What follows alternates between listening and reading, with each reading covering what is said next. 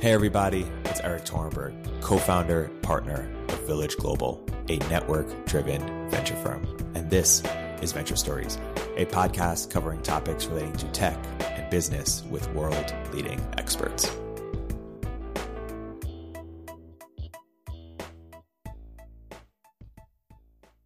Hey, everybody, welcome to another episode of Venture Stories by Village Global. Uh, today I'm here joined with a very special guest, Martin Gurri. Uh, Martin is the author of The Revolt of the Public and the Crisis of Authority in the New Millennium. Martin, welcome to the podcast. Hey, Erik. happy to be here.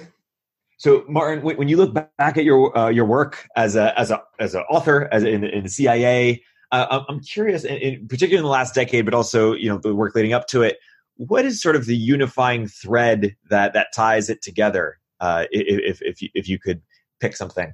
Uh, that's a, that's actually a very good question. Some time ago, I had probably what might be considered the least glamorous job uh, in CIA. I was a um, I was an analyst of global media.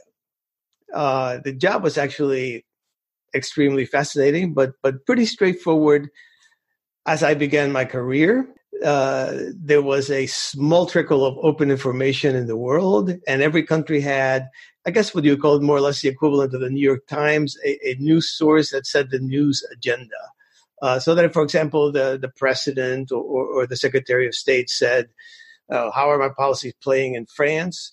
There was literally one, maybe two newspapers that you would go to, and that was it. It was done. Now, sometime at the turn of the century, the new millennium, things just went haywire. They just went haywire. Um, I guess you would call it, if you want to start uh, to get poetic, uh, um, an earthquake epicenter somewhere between Mountain View and Palo Alto uh, generated a tsunami of information in volumes that were unprecedented in human experience. And that's not just a phrase uh, people have done some measuring. And, and for example, the year 2002 produced double the amount of information of all previous human history, going back to the cave paintings. The year 2003 double that. So if you're going to follow that that trend, it, it really does look like a gigantic wave. It looks like a tsunami. So those of us who were in CIA at the time were watching this in, you know, absolute astonishment. Uh, it created all kinds of problems. Uh, I mean, in a sense, if you're into open information, it was like a, a gigantic gift. But then where do you go in this almost infinite universe to get your information? Everything seemed to contradict everything else. But after a while, what became really interesting, and, and it, this has been the thread that I have pursued since I left government, is we saw that behind that tsunami, you could see it sweep around the world, right? I mean, people people digitized at very different paces. You could see that that tsunami sweep across the world, and behind it, you would see this um, these inc- incredibly increased levels of uh, social and political turbulence. So there were, you know, angry and mocking voices in in nations where all literally all you had before was silence. If, you, if the government wasn't talking, all we had was silence. And suddenly, all these voices were were popping out. That became the thread that I that I followed after um, after I left government. Basically, the change in information regime, the the, the tremendous uh, tsunami that swept over the world and it's sweeping still has battered the institutions that existed at the time and exist mostly today to a tremendous extent that uh, we now need to probably rethink how we want to manage those institutions, including, by the way, democracy. No, let, us let's, let's get into let's get into it now. Uh, let's talk about how, how you you know you leave in government, uh, how you sort of pulled that thread, and how that led to the book. Right once once I became it became kind of obvious that the important aspect wasn't just the volume of information, it was the fact that suddenly there was a new player that we had never seen before, uh, the public. Uh, it was a very different kind of um, up down, spontaneously uh, assembled. Um, I mean, when you look at what happened, for example, in Egypt, in Tahrir Square, uh, revolt was called on Facebook. Basically, there's no way you could have done it with the existing uh, media in in Egypt because they were tightly controlled. But you could do it in Facebook. In fact, the, the the guy who who organized it first wasn't even inside. He was Egyptian, but he wasn't even inside Egypt at the time. So you're in the position of being able to organize a revolution from outside the country on on a virtual platform. Okay, basically the question that was we, in CIA, we kind of saw the beginnings of that, and we were told, um, well, okay, so there are people who are yelling and screaming, and, and suddenly, yes, there are people who who mock the, the regimes and the dictators and so forth. But what are they going to do? In the end, the police is going to come, and what are they going to do? Fight the police with their laptops? So there was kind of a mocking, you know, kind of, this is just virtual blowing of steam. It has no real political change impact. Then the year 2011 happened, and that's, of course, uh, the Arab Spring, which was the, the, digital world was deeply, deeply implicated in that on practically every every instance. Uh, and then you had it spread to the democratic world. You had uh, in Spain what they called the indignados, which essentially were Tahrir Square moved over to Puerta del Sol in Madrid. And then you had, of course, the occupiers here in the US. And that has continued all the way to when you look at um, the Yellow Vest protests in France, they all seem to have, they began on, Facebook and they all seem to have the same kind of characteristics, which are very different from anything that had happened before. Uh, I'm, I'm old enough to know that if you wanted to to be a radical in olden days, you had to belong to a, a, a radical organization that had a, a, structure, a very top down structure, almost like a, a mirror of, of the police state or the the, organiz- or the the government you were trying to fight. It had to have an ideology. It had to have uh, command and, and control, and it had to have a printing press because unless you had that, nobody knew what you were about. None of those things are necessary anymore. In fact, they're frowned upon. When you look at when you look at the revolts that I'm talking about, there are no leaders, there are no organizations, there are no structures, there are no ideologies. These are people who are very, in fact, divided about what they believe in, but they're very united and can be mobilized about what they believe against, what they stand against. So you have this kind of draw uh, and anti draw that that all you got to do is look outside your window or or spend a minute online and you realize that everybody's against everything. Well that's because that's the only way you can unify this very fractured public. Yeah. And we're going to get into a lot of these ideas that you get into at length in, the book. But but first i just want to stay at, at the high level and, and, we've talked about you know what's the thread your your career to date. I'm curious you know now uh, going forward you know now and in the next few years what are the questions and topics you are most you know wrestling with, most interested in, most uh, you eager to to find out and are spending time on? Uh, it's one question, and I'll, I'll ask another question slightly related. Is you know, 50 years from now, uh, or 100 years from now, when you, you when we're looking at your Wikipedia page, what uh, what do you want your unique contribution to the uh, the field of ideas uh, uh, to have been? Ooh, I, I, that's that's way over my my self esteem level there. But the first the first question is a pretty easy one for me to answer. What it is, it is very difficult for me to actually get into it.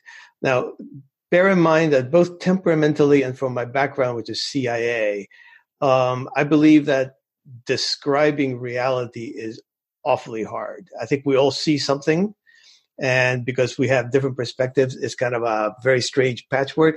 I think we miss a lot. And I think, particularly when we've had this uh, a radical ch- social change or radical technological change, we miss practically the most important uh, aspects of, of reality. So, prescribing what should happen it comes very unnaturally to me but i feel like you have to do it i mean if you once you have defined this question which is one in which you have these elites sitting on top of these um, very old-fashioned sort of like industrial model top-down organizations clinging to their authority or, or, to their their places. They have no authority. And you have this this public that is very angry at them and very anti and wants to basically kick them out but has no real uh, alternatives as to what to put in its place. And you have democracy which is something i believe in very deeply caught in the middle of that. It's up to me to say okay so so what? What happens?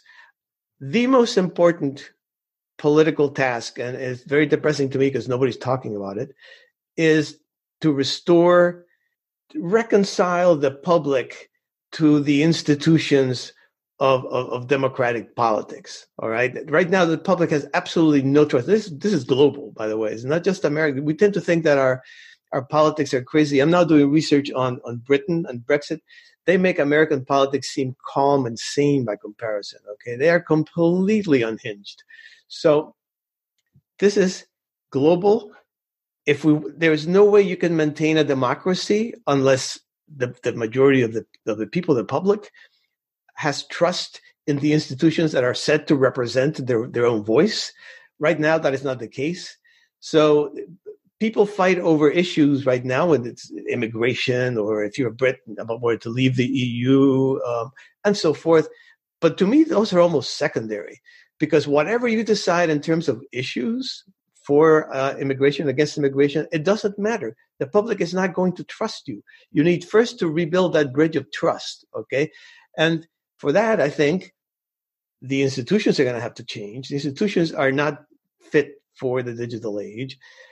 And honestly, I've come to the conclusion, regretfully, I'm, I'm not a revolutionary by any means, but I think our current elites are probably going to have to be replaced.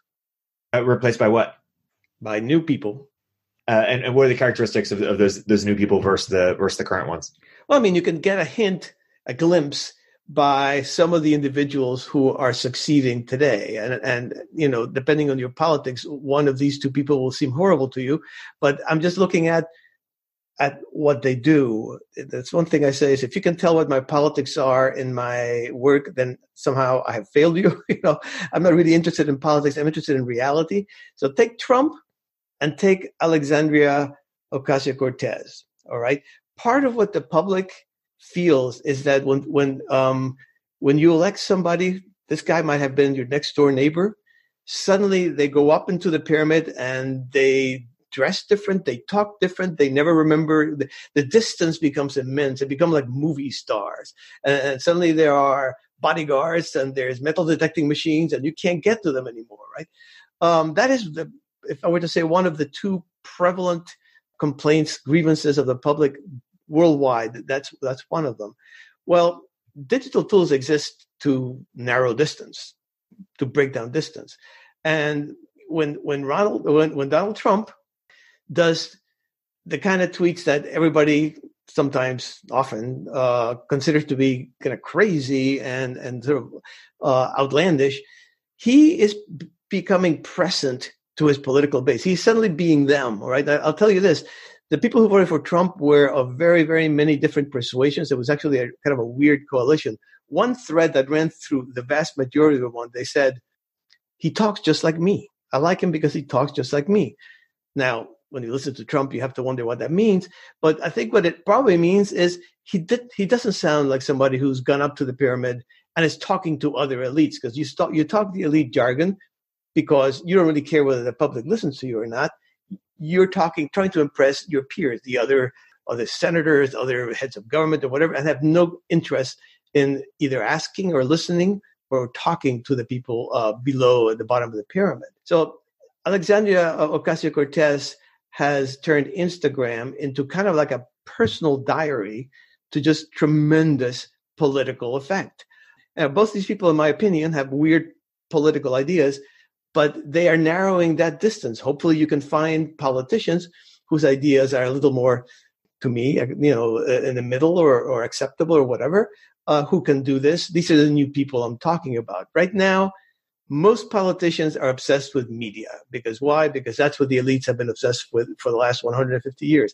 Well, when you're talking to media and media is talking to you, the public is down here and and talking at you and not being listened um, and and can tell what's going on. So communication in in a in a way that makes you feel present. Not everybody can do it. I mean, if you put put some of these old people in uh, in government in front of a laptop, they're probably going to sound very crusty and, and not not very real. But um, you have to be kind of a performer. I think people say that um, Trump and AOC are authentic. I really disagree with that. I think there's no way on earth you put a camera, a cell phone camera in front of yourself and be authentic. These are two extraordinary performers, right? So you have to have that. You have to have that to make yourself seem authentic.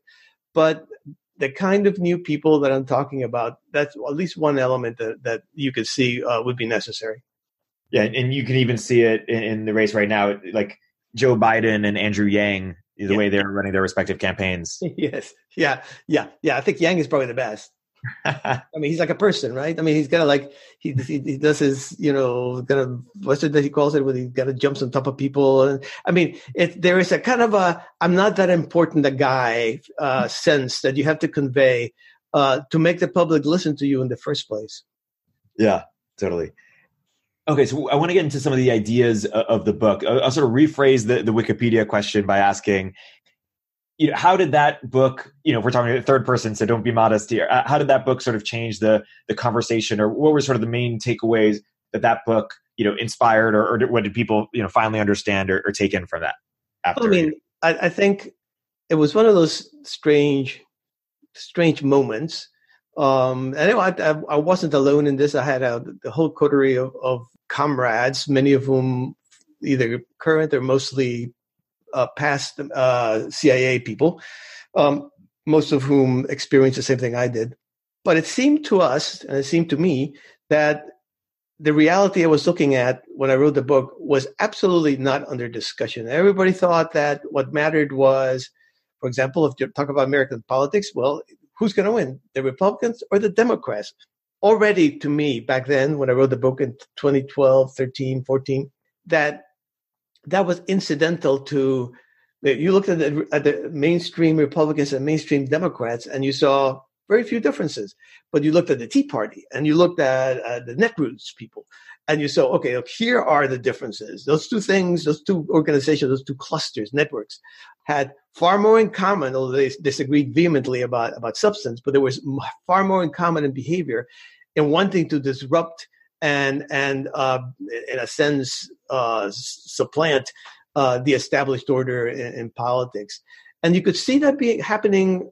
Well, of course, with, with news, the news uh, business, you could see it happening with the, the, universities. You could see it happen with business, and people were fixated. I mean, we were trying. And again, like I said, I'm an old guy, right? I know what what, what how powerful that industrial model in which Every day came a newspaper to your front door. Every day you picked it up and read it. Now I'm an informed citizen.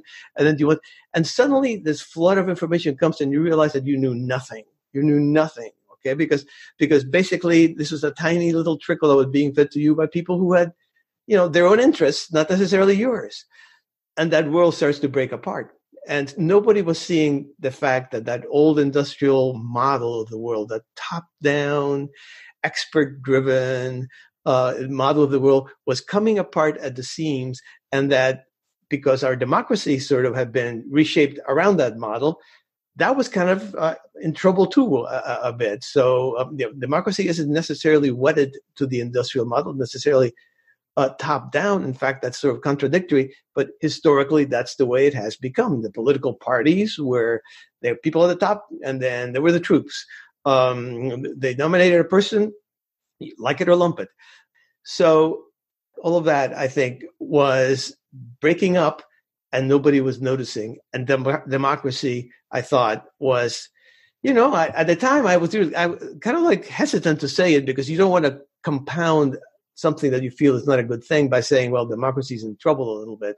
But of course, what's happened since 2016, which was when the book took off, the book did okay to begin with. And then, of course, 2016 came and it just took off because the revolt of the public, which is what the first part of my title is, and the real the real title is, which had been invisible to people, suddenly became Donald Trump, and it became Brexit. And everybody said, "What the hell is going on?" And uh, they went to the book and said, "Well, here's one explanation, anyway." So I would say that that my contribution to the cause is in opening eyes to the fact that the way we were looking at the world was um, sort of our heads kind of like in The Exorcist, where where the the girl is possessed and their head kind of turns backwards. You know, I mean, I think our heads were our heads were turned backwards. You know, we were all looking at the world through the rearview mirror, and if you only looked ahead, you realize that the world had changed already, already. But was also in the process of tremendous uh, turbulence and change, and that we had better keep our eyes on the road. So that would be my contribution. I would hope. Yeah, and let, us get into some of the, the central ideas when you just unpack the main points, why why is there a revolt of the public, and and, and relatedly, why why has there been a crisis uh, uh, of authority? And and you know one of the things you're you're going to talk about is sort of the information uh, abundance. But some people might ask, hey, isn't you know this relates to reality and truth? Isn't a world of information abundance a world where we would have an easier time finding the the truth and, and reality? Why is it more difficult in that world? Well, you would think so, wouldn't you? I mean, that was sort of our our take, our initial take uh, at, at, at, the um, global media corner of CIA. It's like, hey, man, we're in Fat City. In fact, not so.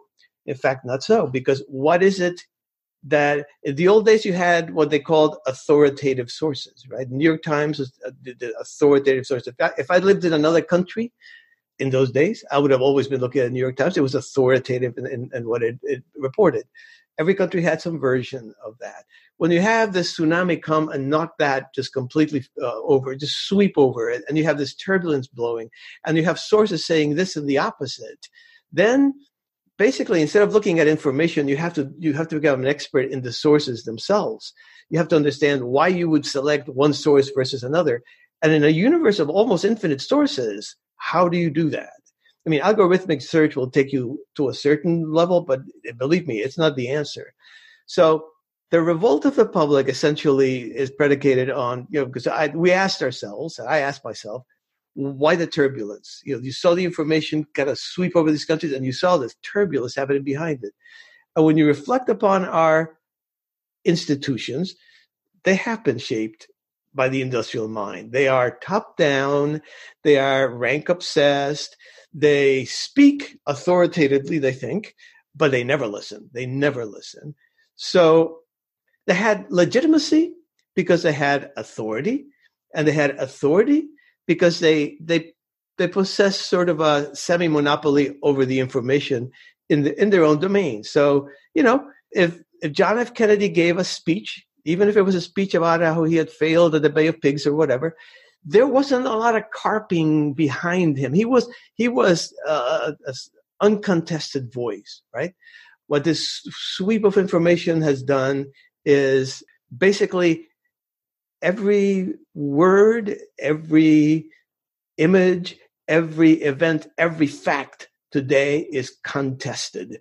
And these institutions, which were based on, on, on a passive mass audience, have found that that passive mass audience has kind of fractured into this hyperactive public. And the public is shrieking back at them the institutions just lapse into into crisis. They basically were not set up to do what this uh, moment in history is demanding of them, and they've they've gone into a crisis. They're they're, they're definitely in a state of crisis, and some of them are crumbling away. I mean, the news business. I wouldn't want to invest money in that. And you, you so you characterize this in the, uh, the fifth wave, right? So, give some context on, on the different waves that, that have come before it and, and where we are now. Yeah, yeah. I mean, I, all this kind of made me reflect on okay the history of information a little bit and you it becomes pretty clear that at every great change in in informational structure there was there was a tremendous social and political transformation that occurred simultaneous to that. So i mean the first one was the invention of writing and for that you needed you know priests and mandarin who could do little hieroglyphs or you know the, the scribes and, you had the great kingdoms in china and in egypt. Uh, the second one was the invention of the alphabet where suddenly you had a far more available uh, ability to to um, to read uh, deeper into the population, and you could not have had the classical republics of, of Greece and, uh, and Rome, for example, without the alphabet.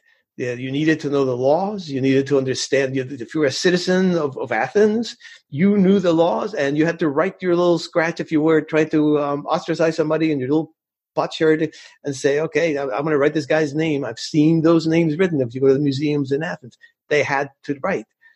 The third one is probably the most disruptive, the printing press, of course. Um, and we can talk about that one later because that one has an interesting parallel to, to our moment.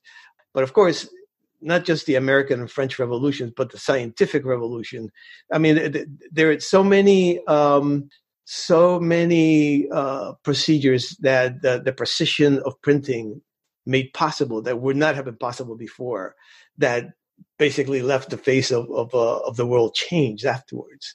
So that's the third. The fourth was the one that i was born into and the one that is now collapsing and that would call that the the mass audience uh, model. And the mass audience and mass media model was actually a way to democratize the, uh, information. In the, the, olden days only a few people read you know newspapers and it was all about um, people in parliament or in, in, congress giving fancy speeches and, and who cared about that. And suddenly there was this mass this media that that pitched its information at a much more popular level and you know put in comics and whatnot you know. So this was the mass media um, which was in a weird way much less like what had gone before and much less like what went after and ours, of course, is, is the digital age. It is just beginning. I will just say this. We are standing at, at, at the very early stages of a transformation from that industrial model I just mentioned to something that doesn't even have a name yet.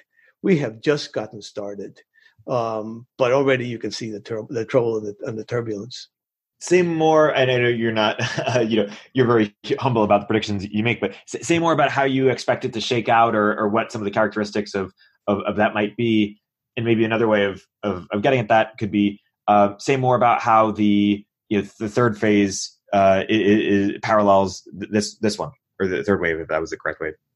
Well i, I have a friend um, called antonio garcia martinez. He's probably the best tweeter on Twitter. I mean, I mean, if you read his tweets, you become a smart person. Which who can you say that about, right? And he's got a book called Chaos Monkeys, which is also a great book.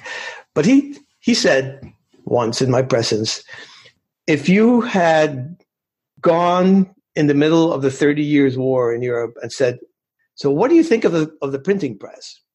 Everybody would have said, it's a, been a disaster. We, we're having the, the, bloodiest war in the history of the continent. And it's all because of all these crazy people who have different religious ideas and they have a printing press that, that supports them. And they can each go with their gospels and their interpretations of Christianity. And look, there, there's literally millions were dying. I mean, Germany was left devastated for a century.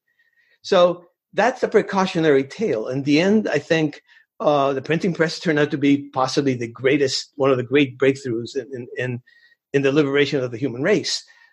But early on not so much. I think we're sort of not quite but we're in some virtual version of the of the 30 years war in the digital dispensation.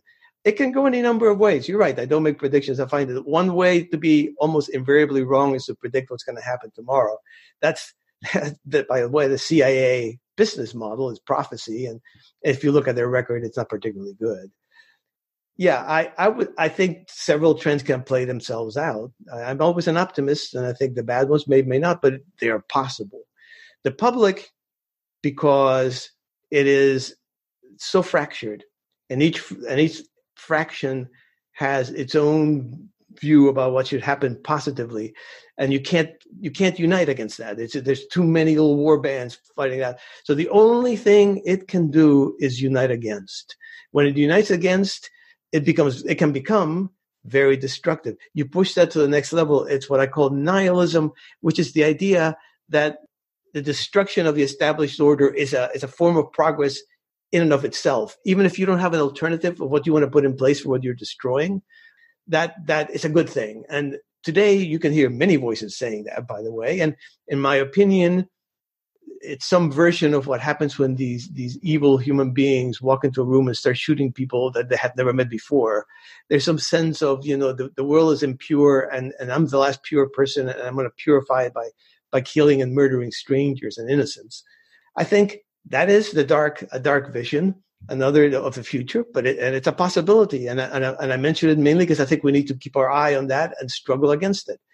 I think another one is what's happening right now is a very sharp reaction of the elites. The elites I, I define as the people who run these old venerable institutions who are completely shaken and demoralized by what's happened in the last, oh, say, 15, 20 years. But they have not, since 20, 2016 was a wake up call for them. And they have sort of put their foot down and said, we are not going to allow this to happen. And there's a lot of, I think, in my opinion, as of the last piece I, I wrote, a lot of desire to curate the web. In other words, the web can't be allowed to be this crazy place where everybody can say anything and fake news is allowed to travel. And we can't allow that to happen. We have to put pressure on on, on Facebook, pressure on Google, pressure on all these people who put out all this stuff so that truth emerges. And so we can have the, these are people who kind of mistake democracy with their own dominance of it because they have dominated democracy for so long, right? So now that they're out on the outs and and and uh, somebody like Trump is in charge, they they don't feel like they have failed. They feel the system is failing, democracy is failing for them, and they blame the information, this the tsunami of information, which is you know indirectly true. But of course, their solution is we have to control the information. So another bad thing that might happen is a, a very reactionary political class that decides to put in all kinds of regulations of what's allowed to be said online. The Europeans are partway there, by the way, I think. I don't think it can happen because I think the web is just too enormous, too too vast a place, and you can always go find another corner where you can say whatever the heck you want. But the attempt itself would be very harmful, I think, and and we're sort of sidling towards that. In an ideal world, a good a good outcome would be one in which digital tools are put to work in ways that you know uh, that wouldn't necessarily want to talk about, but but that you can lessen the distance between government and, and the public, and you can have forums where the public is listened to in some ways that it has to be, of course, administered so that the crazies don't, don't rule, but but that can be done, you do it in Wikipedia. So that there is this this idea that the public has that the elites exist for their own benefit. They don't think the elites are there for them. I elect you, but then you basically go there and you become a fat cat and you never listen to me. That idea, which is so destructive, begins to be healed down. It begins to be, uh, the public begins to be persuaded that no, maybe these institutions really are another way of my voice being heard. The, the, the whole digital world has provided the public with certain expectations. I mean, if I want a date, I've been married for decades and decades, so I wouldn't, but if I wanted a date, I, I, I could have one at the click of, of, of a mouse, right? Uh, if I want a car, same. Any number of things I can get a click of the mouse. And, and then I get a little question to me saying, well, do you want this other thing that's just like the thing you had, right? So I'm being told that my desires are shaping uh, the people who are selling me stuff. Then I go to government and it's like, okay, if I want to get a driver's license, I'm going to sit there for like three hours. If I want uh, a passport, I got to wait like four weeks. If I want a building permit, it may be years, right? And suddenly you have collided the digital world in which I live, commercially and socially, has collided with this weird old industrial world, which is where the government lives politically. And I think that gap has got to be bridged and can be bridged. And if it is, then um, I think much of the public's anger will be will be sated you know, and you, you, know, you have this piece that just came out called "The Tale of Two Elites," where you talk about sort of you know the Elizabeth Warren you know sort of side faction with the uh, you know Silicon Valley uh, side faction of elites. I'm curious to sort of run a, a theory of history by you and see how, how you react to it, and then see sort of what you think you know we're going relative to it. So is it seems that this these two types of elites were greatly unified under the era of Obama when you know Twitter led to uh, you know as you write about in the book the Arab Spring and uh, you know in Revolution Turkey, all, all these other things. And um, even before, even before, obviously Trump was a side factor, but even before Trump, when sort of the technology elite threatened some of the other kind of you know threatened the primacy of journalism. Uh, you know the uh, universities with you know Thiel doing sort of the you know Thiel fellowship.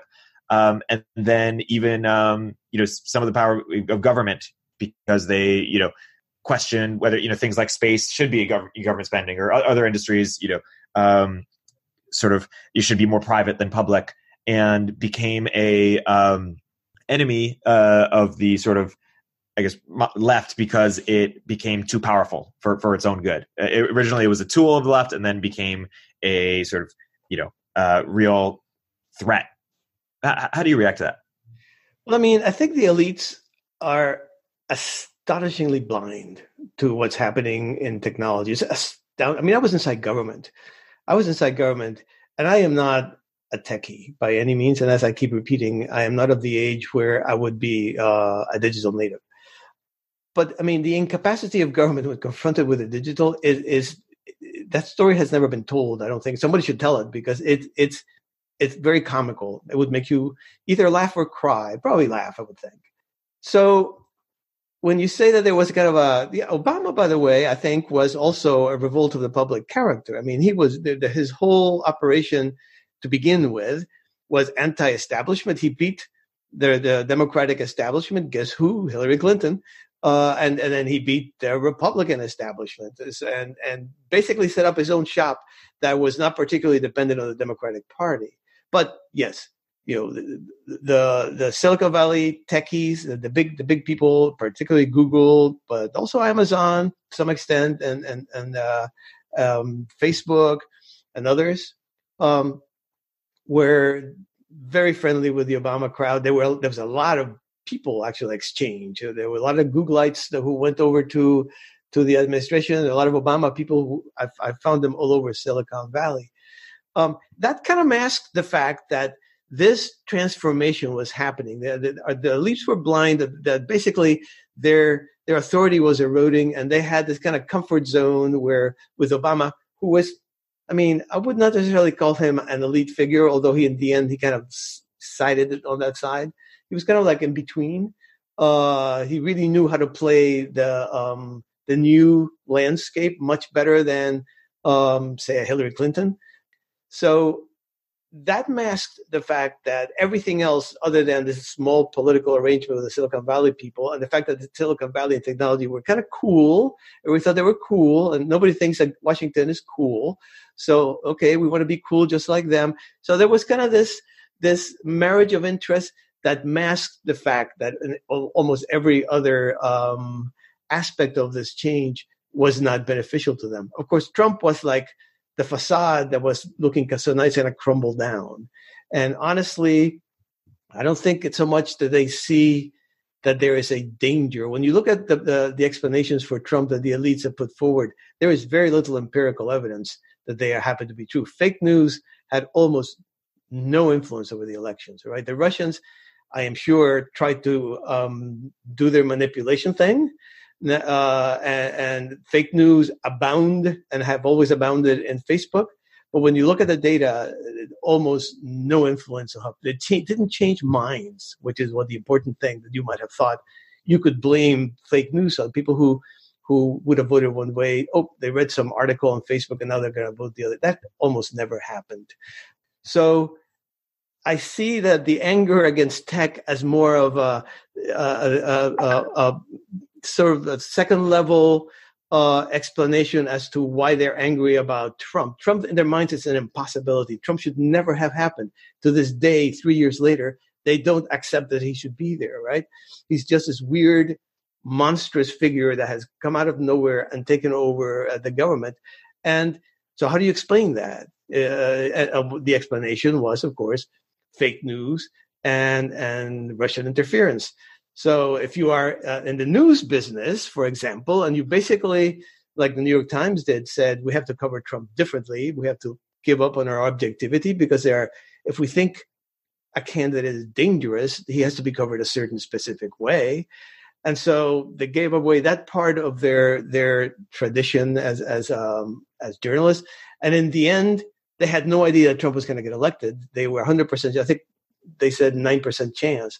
So if you read all the news as fit to print, you had no idea that Trump was going to. So the, the news business looked absolutely discombobulated by the elections. But if you could blame fake news and you could blame Russia behind the fake news, suddenly they got themselves off the hook. And, and the politicians uh, that, that, were against uh, Trump got themselves off the hook. And then the next, the next move is, well, who's responsible for these victims? Well, it's the people who make money from those platforms. They're making money off of lies, essentially, and that's pretty much where the what I would call the the crusade against the um, the big platforms began. There's a, there's an article out that I just read it literally as we right before we went on on the Intelligencer by by somebody called um, Gabriel Debenedetti, who had never I, I, don't know, but talking about the divorce between uh, Silicon Valley and the Democratic Party. It's almost exactly what I write about, only you know a lot more inside the Beltway stuff. I mean, it's pretty apparent that there has been a, a sea change in the attitude of of the politicians here in Washington to the Silicon Valley, and and um, and they basically want to make them more like themselves. They feel like all this disruption and all this innovation, this has led nowhere good, and we need to regulate it. And it seems that the uh, I'll call it sort of this might be unfair, but woke America versus tech America, b- both progressives, but both on the progressive side is, and maybe, maybe it's not woke America, maybe it's establishment, you know, progressive America is they seem to have, you know, many candidates, both, you know, Elizabeth, Elizabeth Warren and AOC, you know, are aligned, seem to be aligned in that. Whereas sort of tech, um, you know, the Silicon Valley elites don't seem to have a, a candidate or, or, don't seem to be in, involved as much yeah. maybe as they could be. What, what are your thoughts there? Yeah, I mean, we, we should talk a little more about the tech elites later. I mean, the elites right now have been my research obsession because I think we need to change the way they behave, right? So I need to understand better uh, why it is they behave the way they do. I, I, have my own peculiar take. I always end up in, in weird places, and I don't know why that is. Probably temperament more than anything else. But I feel like there are candidates of disruption in this race, and, and Trump is certainly the big one. But Sanders is one too. There are candidates of what I would call in that in that post that you mentioned about the the, the tale of two elites. I would call reactionary. There are people who want to go to Obama, but plus plus plus, right? And and I would put pretty much the rest of the Democratic pack in that. So you have disruption and reaction, and what there does not seem to be the candidate that's missing for me is a candidate for reform, the candidate that says we need to um, take this system that is wedded to these very old structures and it completely seems to have lost the trust of the public. And we have to now reform it so that the public uh, regains that trust. And that candidate, I keep waiting for it, and uh, for him or her, uh, and uh, I'm not, I'm not hearing that. Uh, as, as for the Silicon elites, they are politically very naive. I think very naive. Yeah, I'm, I'm surprised we don't have a Sheryl Sandberg like character running for running for office. Yeah, yeah. One of the joys of this book that I wrote for me has been I have met so many interesting people, and and I mean that that post again was was a factor of that. I thought American elites were okay. I, I know Washington, I know New York. I mean, you basically know. And if you go to California, you meet more or less the same kinds of people uh, in many places in in, uh, in, in the Pacific Coast. But when you go to Silicon Valley, you it was kind of like this is a different animal. This was a different animal. I mean, uh, I, I think it is capitalism at some kind of you know incredible level of of uh, of speed and and energy, um, but also a lot of good things. Uh, they're very naive. They, they they they don't have a lot of political savvy. But uh, what I have found there is that they they are willing to challenge their own opinions in a way that here in Washington you basically have to be who you are. You question anything, you become pariah. So they are a little hard positions that you must take, and there's no flexibility in them. If you believe one thing, you have to believe the rest. And you go to Silicon Valley, and to me, it's the best place in America if you want to talk ideas. It's the best place. These are smart people. They're all tech tech people, but they read prodigiously, prodigiously. It makes me embarrassed sometimes when I talk to them because they've read everything and I haven't. And and they're open and they they of course ask me questions because they think I know things. But I mean, these are people who are themselves uh, very brilliant, some of the smartest people I've ever met, and um, very open and, and, and very learned. And I think it's not in that crowd, honestly, to do the kind of things that you have to do to become uh, politically powerful. The, the, the political uh, process always is kind of messy and ugly. Uh, if you're a designer of of uh, you know some technical platform or, or you, you're a hacker of some kind you know there's a kind of elegance to that that you're never going to get in politics. But i you know i do have to but i do i do wonder like if, if someone like andrew yang can become a presidential candidate a lot more people perhaps could become president you know if you're good at you know marketing or good at getting attention or and smart and have ideas and well that is exactly what i'm talking about. I think eventually that's going to happen Erik. I think that's what's going to happen. I think in the end clinging to the old um, the old models is going to lose the public totally to to the extent that you are never even going to get nominated or you're going to seem so weak politically that even the established parties will say we have to find somebody who can communicate like a human being online. Um, and I think that's going to happen. And I think that that would be, and in part is generational. I think in part is generational, but I don't want to put that on the young either. I think there's a lot of um, young people here in Washington that get turned uh, into old heads real quickly. So I mean, you you it takes more than being young. You need to basically have a certain courage of of standing out. I mean, I think if you look at Trump and you look at uh, AOC, whatever you want to say about them, they just stand out. They don't care what you know. They, you have to stand stand on your ground. You can't be a herd. Here we, we like to be part of the herd, so you want to be at the head of the herd because that's, that's the, the fun place. But there's still a herd there. These are people who are on their own okay and I, I, do believe that's what that's what's going to be happening more and more i think you're going to find people like yang or like trump or like aoc only probably with a little more mainstream ideas and let, us go deeper on on uh, on tech elites because uh, you know, hey, they're they're our audience largely. Uh, what what is sort of your your message for for what you wish Silicon Valley better uh, understood or better paid attention to, or or uh, so that they can you know have a better impact here? I, I mean, actually, uh, that's a good question, and I, I, honestly don't have an answer for that one because I'm a terrible political advisor. Um, uh, like I say, I, I'm into understanding reality I I guess I would go back to what I said before. I, I think if you're used to a world in which change and and disruption and even failure and certainly risk are just part of the atmosphere you breathe what makes you you know get up in the morning and and and get up and go man you really need to make a deep imaginative effort to understand Washington politics because that is just not the way it is here. All right. So I, I would flip the question around and say, I wish we could import some of the mindset that you have in in uh, Silicon Valley. When you look at what what they do, I mean, there's this churning of ideas, and in the end, as I say in, in the post, a very Darwinian process. This is not like somebody decides what's going to win out, right?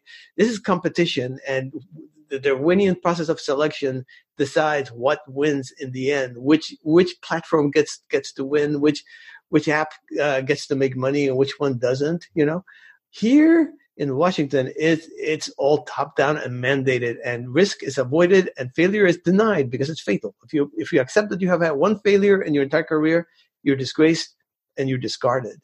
Whereas, so I would say my hope would be that those values, the Silicon Valley, uh, values that I at least have experienced in in the last year or two, going there uh, a couple of times and talking to some very interesting people. Um, uh, I wish we could import that into our politics. We would be a lot more risk takers. We could be a lot more innovative. You see what's happened in technology; it has changed the texture of basically human relations. You see what's happening in politics, and it's like this intellectual recycling plant, right? I mean, we take these worn out old ideas like nationalism or socialism or populism, and we kind of like recycle them into this sort of insipid pretend new. So I, I would, I would say to the people in uh, in Silicon Valley, come on down, change us. Not going to happen, but I wish you would.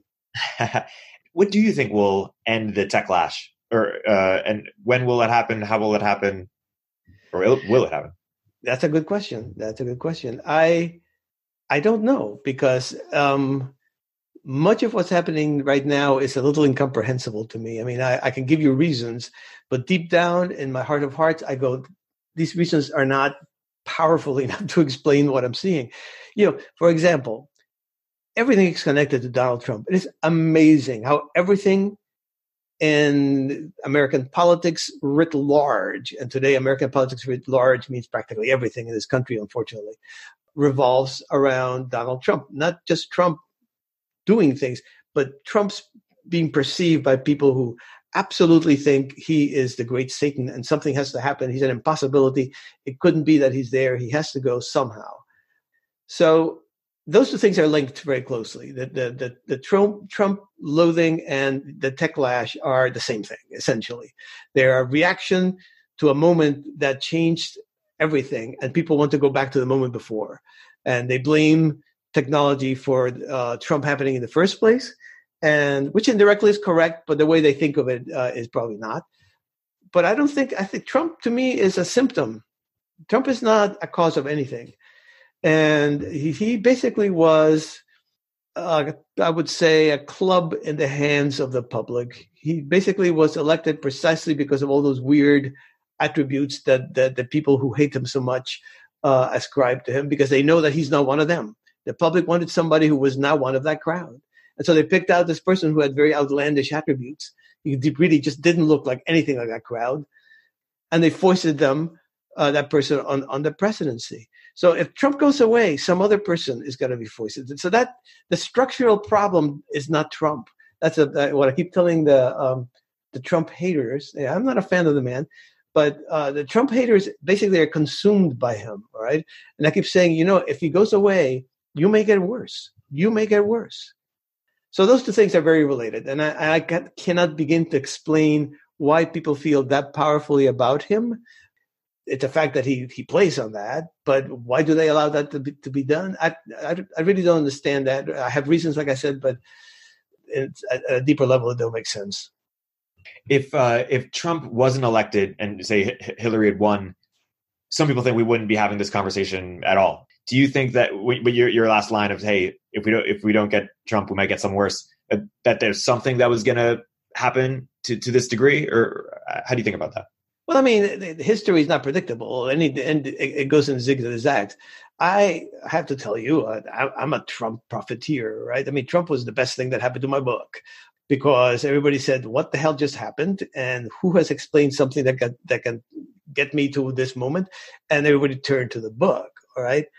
But it could have gone otherwise. So you and I would definitely not have been having this conversation because the book would have probably sunk without a trace. But and it may be that next time he, he loses. Who knows? And and and this is a very very long long transformation. This is a long march we're engaged in. Um, we in the U.S. tend to think in very small segments of time. This is a huge secular change and it will have its ups and it will have its downs it may be like we'll we flatten out and the turbulence dies down a little bit uh, after the next election but my point is the long-term turbulence is baked into the structure of what we have right now. And trump is to me compared to the worst that you could possibly get eh, i mean you could get way worse than him right? I mean trump when you look at his policies he's basically conservative Republican, right? I mean, he, he talks different, but what he does is, I'm not sure that if Jeb Bush had been elected, there would be that huge of a difference, except in the way he talks, right? Um, now that's important. That's not an unimportant thing, but you could get somebody who is way worse than that. If you're against Trump, I'm telling you, he is not the cause. People tend to ascribe superpowers to him in some way. The people that like him the least ascribe the most powers to him, his superpowers. And they spend all this energy thinking of ways, you know, everything that's gone wrong in the world in the last three years, all the division, all all the um, partisanship, the nationalism, all of that is because of him. So they invest all these energies trying to get rid of the man. And I'm here to tell you, he is an effect. He is not a cause. And you get rid of him, and the turbulence is still going to be there. Yeah, and if you had to crystallize or recrystallize the the causes, what might those be? Well, I mean, the cause is a public that feels totally divorced from the institutions, that alienated from the institutions of democracy and who thinks that the, the people who run these institutions are in it for themselves. Yeah. How would you say, uh, like China is is engaged with, or how is that a counterexample or not a counterexample to, to this? I don't think it's a counterexample at all. I've been asked about China. I am not a Chinese expert, and I, I am painfully aware of that. So everything I say, you have to accept as coming from somebody who just reads stuff, right? I am, I am not somebody who has an in-depth knowledge of Chinese history or culture or certainly language. But I was asked some time back, uh, you you give all the you have all the um, the surveillance, disinformation campaigns that that the Chinese are supposed to be so incredibly sophisticated. I mean, they have a an internet police that the numbers bounce around, but if you said a million, nobody would laugh at you, right? Uh, and they have all this uh, personal surveillance from every everything you have ever put online, every photo, everywhere, CC cameras, face recognition, everything, all that. And on top of that, they're very clever at creating a, uh, stories that are appear genuine and authentic coming from the public, but in fact are being manipulated from above. So everybody says, well, there are these, these brilliant Chinese regime uh, activities that, that nullify the revolt of the public. Look at Hong Kong. I mean, look at Hong Kong. Hong Kong has been running, the people in Hong Kong have been running circles around this brilliant Chinese surveillance disinformation crowd, all right? Running circles about them in the most in the most amazing way. By the way, I think that they they they have invented whole new. If you look at a lot of these revolts of the public, going back to the um, Arab Spring all the way through the Yellow Vests in France, they tend to be almost identical in many different ways. The the Hong Kong people have come up with some really interesting wrinkles having to do with, of course, the the, the regime they're fighting against. Such as, for example, just kind of you know, they're all on Telegram, you know, so they're so they're communicating by app, and then they suddenly appear in in like a shopping mall or in a street corner blocking traffic and they sing songs or whatever and then they disappear so that the police don't even have the time to get there so essentially for three months of a very long summer um, they have been disrupting politics in in uh, in hong kong and the chinese who at any moment if they wanted to could crack down like they did in tiananmen square and basically just shoot everybody or basically bring in the tanks have been very reluctant to do so because it would all be caught on, on uh, cell phone cameras and you would be seeing every last dead person there on your laptop on your tvs uh, and it would probably create an enormous amount of damage for a regime in china that's actually a lot more fragile than i think people realize. Yeah. We were talking about journalism earlier and how you wouldn't want to be in, in, you know funding journalism today from a business perspective. Right. and of course marc andreessen had the, the, famous thesis you know software is eating the world. Let's talk a little bit about how software has eaten journalism. And if you you, you know maybe a little bit of historical context uh, or at least in the last decade and to where we are now how has sort of journalism changed as a result? You mentioned new york times sort of giving up on objectivity. How, how has that been related to to business model and and where are we now? Again, in my experience, which is lengthy, you had these established media, you know, news media players. They were in their day among the most respected. In fact, in America, they were they would vote uh, Walter Cronkite a couple of years the most respected man in America. He was an anchorman for CBS News, for God's sakes. How did you know he was trustworthy? He just looked trustworthy. He looked like somebody's uncle, you know, that successful uncle that that gives life lessons to the young people in the family, you know, and and but he just read the news he had because the institutions of of of uh, of the industrial age were so authoritative. He had himself a lot of borrowed authority from that perch that he sat on as anchorman. Okay. What started to happen was, I mean, and it was a long process of which the digital is only a piece of it. You know, you had, um, for example, cable news, and you had cable cable as a whole. You had satellite TV, which was very invasive and could get into places like uh, the, the, the, dictatorships. Uh, just all you needed was an antenna, where they they were, they were used to controlling the information environment and suddenly you have this competition and it's not just three people in three in three networks being authoritative but everybody kind of screaming for a piece of the pie and you get cnn you know chasing down some runaway bride and that becomes news. The more that the the um the audience fractures and that's what has happened. This is a moment when we're in a fracturing moment. Everything is fracturing. Even countries are beginning to fracture. Uh, so the audience fractured first of all and when that happens, um, that mass audience, which was kind of a fiction, it was basically you had no choice. Uh, they fractured because suddenly you had a choice. But there was a desperation that set into the the um, the news business, and um, I mean, for the newspapers, the business model was ads, of course, and online ads have literally eaten that. All right, so so newspapers are are basically clinging by by a thread. I think TV news still make money and probably always will, but but their their authority is is increasingly challenged and their their need to gain an audience means that they take more chances with silly stuff. You know, they basically they don't have that gravitas that that Walter Cronkite has had. They're chasing ways of getting a bigger audience, and that's never a dignified position to be in. So I think and, and ultimately anything on television i wonder how that's going to play out in, in, the age of streaming. And that, that's a good question. That all that is in play a little longer term. But i think all the business models for um, for the news business assumed a semi-monopoly. They had they controlled breaking what they called breaking news. What was breaking news? Well anything they talked about right? Or anything they wrote about. Anything that didn't that wasn't news. Well suddenly there's this this almost infinity of information. That this enormous, this enormous ocean of information swishing around this tiny little news media trickle. Uh, and part of the problem is if people don't think you're worth listening to, then what do you do? How do you how do you get that back? You can't. You can't. So they're basically victims of that structural change. Uh, they they're used to being solitary, uncontested voices, and now they're just one one one voice in a babel and an uproar. Yeah, you know, to look back at only you know a short period of time ago that you know one person, you know Walter Cronkite could could tell you know a narrative and then we'd all believe it is is sort of crazy to to imagine in terms of how far we've come, but also how big the the challenge is because of that. And so, like we keep calling it post truth, but what is after like post like how do we you know regain a crisis or, regain authority or even before authority how do we get re- reality or, or, or, collective reality? Right.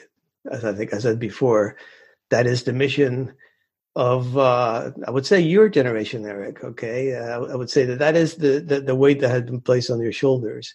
You are going to have to find a way to create the structures and behave within them in a, in a way that the people who you interact with trust you. The opposite of fake news, for example, isn't uh, scientific fact or, or platonic truth. The opposite of fake news is trust. Yeah. Fake news can happen only in an environment where people look at what used to be the old news business and have no trust for it, whatever. Okay. So how do you get there? Uh, that's a, long and, and possibly impossible to get at question uh, at this moment. But obviously, some of the same things we're talking about politics apply.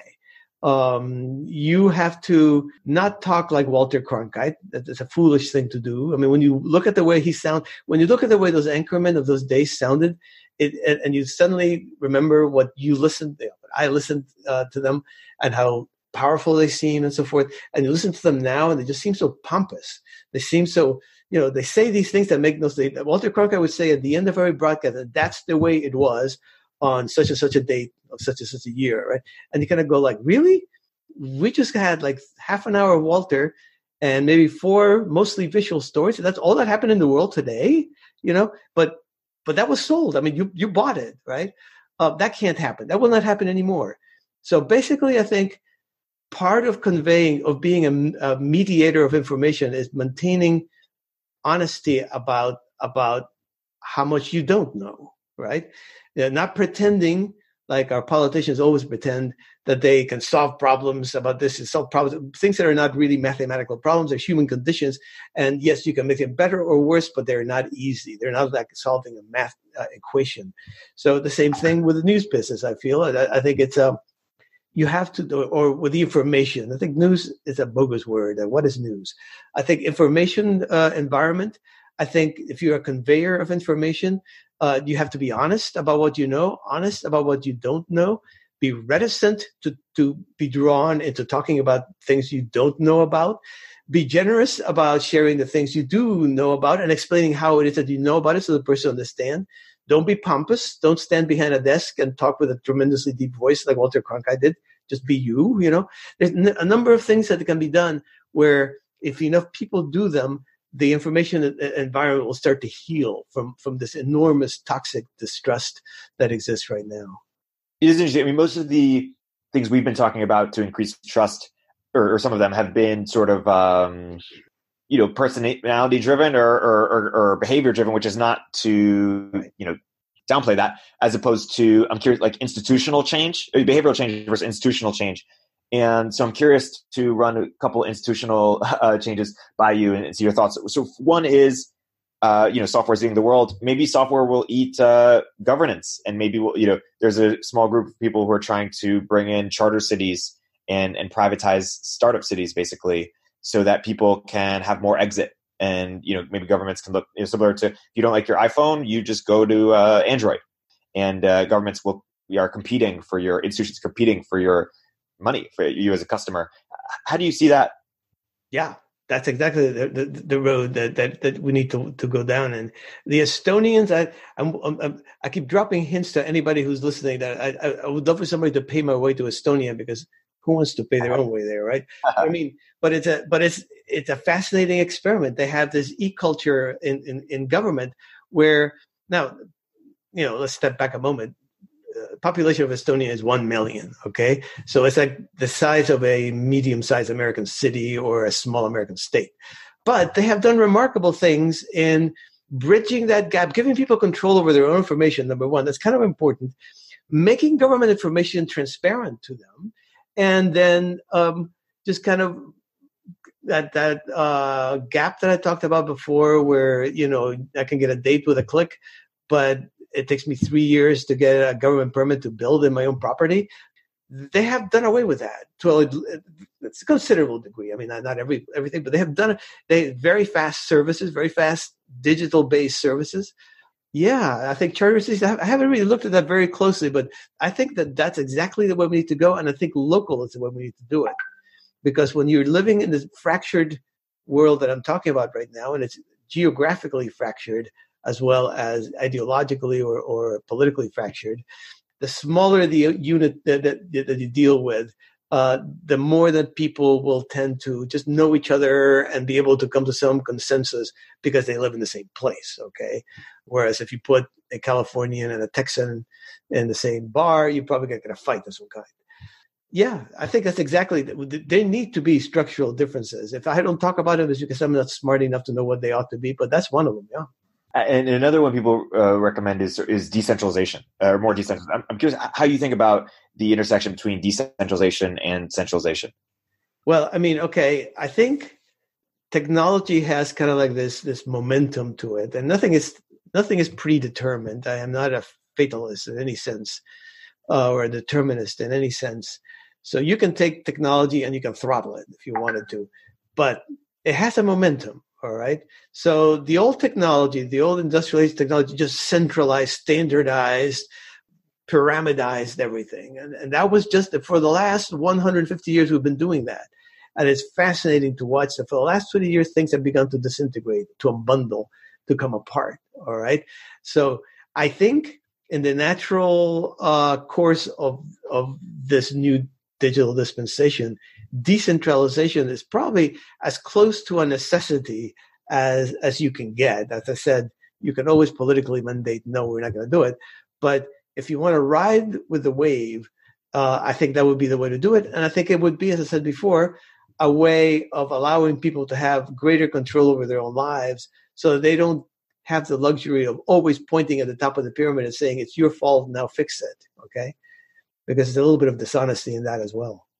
Totally talk more about how the elites or, or elsewhere have uh, have have perceived your book. Is it a pretty uni- uh, uniform in, in, acceptance, or has there, has there, what's the most reasonable pushback or or difference of of, uh, of opinion you've gotten in response to, to your book?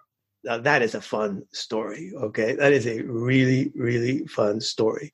Okay, San Francisco, Silicon Valley elites I am a hero there. right? I am a hero in Silicon Valley. Why? Go figure. No idea. But I, I mean, it, it, they have all read it. I have talked to people in very high places over there, and, and that's how I got to know that culture so well. And I was so astounded by how different they were. France. The French love the book. It hasn't even been translated. I'm distantly talking to a French publisher to see if they want to translate it or not in English. Okay, in English um, they love it. I've been taken to France several times by people who wanted me to talk there. All right. the Brits like it somewhat. I've, I've gone to London as well. Now, so I'm a hero in France and I'm a hero in Silicon Valley, in San Francisco. I'm a zero in Washington D.C. Okay, I um I pretty much, which is where I had my whole career. It's not even that I've been told, well, you're wrong, or I'm an elite and I resent being called that, or whatever. It's more like I'm speaking in Sanskrit or in or in Mandarin to them, and they have no idea what I'm talking about. It's the most remarkable thing. Um, there is a like a, a huge gulf between the things that I am saying and the reality that the the power elites in Washington, even to this day, after all the changes, perceive in the world. They, they look at a reality, and I say, "This is not what I'm seeing," and they just they don't hear. They don't hear. It's very strange. So I am very happy with the, how well the book is done, and I'm, I'm very happy to have met some really interesting people in France and Britain and, and Silicon Valley and so forth, and and uh, and uh, this that's still happening. I get all kinds of invitations, and it allows me to talk about this sort of thing, like I'm doing here, which I think has number one is good. I, I enjoy it; it's fun. But number two, I think there's an importance to it because I think we're still in, the early stages of this turbulent moment, and people need to have their eyes open. Honestly, I would love to have the um, the Washington elites say they hate my book. Let's dispute that. Let's talk about it because at least it would mean to me that they had engaged. Right now, it's like we're talking different languages. Very strange.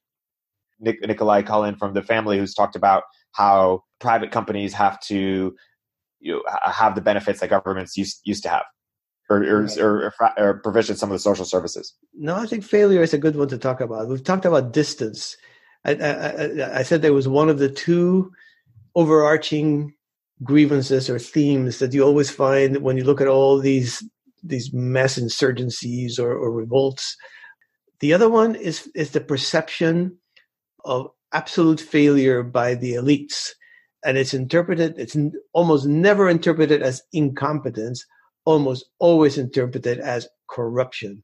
They they're failing not because they don't know what they're doing. They're failing because they damn know what they're doing. They're feathering their own nest and they're making us pay for it. Okay, that one is an interesting one because the distance the distance grievance i think is real uh, and and failure on occasion uh, you can say well of course it's real uh, i mean we had the year 2008 we had all these experts all the high priests of capitalism suddenly had no idea what they were talking about no idea why the economy was going uh, south n- no idea what to do about it and a lot of people got hurt that wasn't them, right? All of those people, I'm sure, went home to their bank accounts and they were they were okay. And a lot of people got hurt who were them. And I think belief in, in faith and expertise, which was already wobbly after that, has never been the same and never probably will be in our lifetimes. So there have been failures. Of course, there have been failures. The difference in the old days and now is failure, of course, happened uh, a little more discreetly back then, happens out in the open. Before it was like amongst the elites. Uh, now it's like a plane crash, and it was the public is horrified watching what's happening. But honestly, uh, and, and a lot, for example, a lot of people blame the revolt of the public on economics. And honestly, look at that. I mean, you look at the United States of America today, and you talk about government failure, and you can point to any number of things where government has failed. And, and by by government, I mean say the last 15 years, right? So it's not just the particular administration. But I mean, our our economy is doing very well. We consume more than we ever have. We travel. I mean, the numbers of people in the world that travel. I, I read the number. I'm trying to remember it now. It's like four million, four billion people every year get on an airplane and travel. I mean, we travel far more than the ever. If you've ever been to Florence, Italy, they're all there. Okay, so I mean, they, we we consume more. We have more entertainment. We communicate vastly more we can uh, t- uh, uh, basically access infinite, infinitely more amounts of information. Why is the public so angry about failure? And and I think that gets to a structural situation with the with with the digital world, which is uh, which I've mentioned before, which is that in, a, in an immense informational field full of babbling, roaring voices, you have to have the loudest, angriest voice even to be heard in the first place, right? If you're if you're measured and quiet, nobody's going to pay attention to you. That is that is. I've had several politicians who have come to me and said, how how do I, as the moderate center, come off as as exciting? And I said, okay, nix moderate and nix center, because that's just right there is going to kill you. Um, it's the loud, angry voices that even get heard. Uh, nobody else gets past that barrier. But also structurally, when you have a divided public that is angry, the only way to unify it is to again turn it against the established order. So the sense of failure is halfway real, and but halfway manufactured.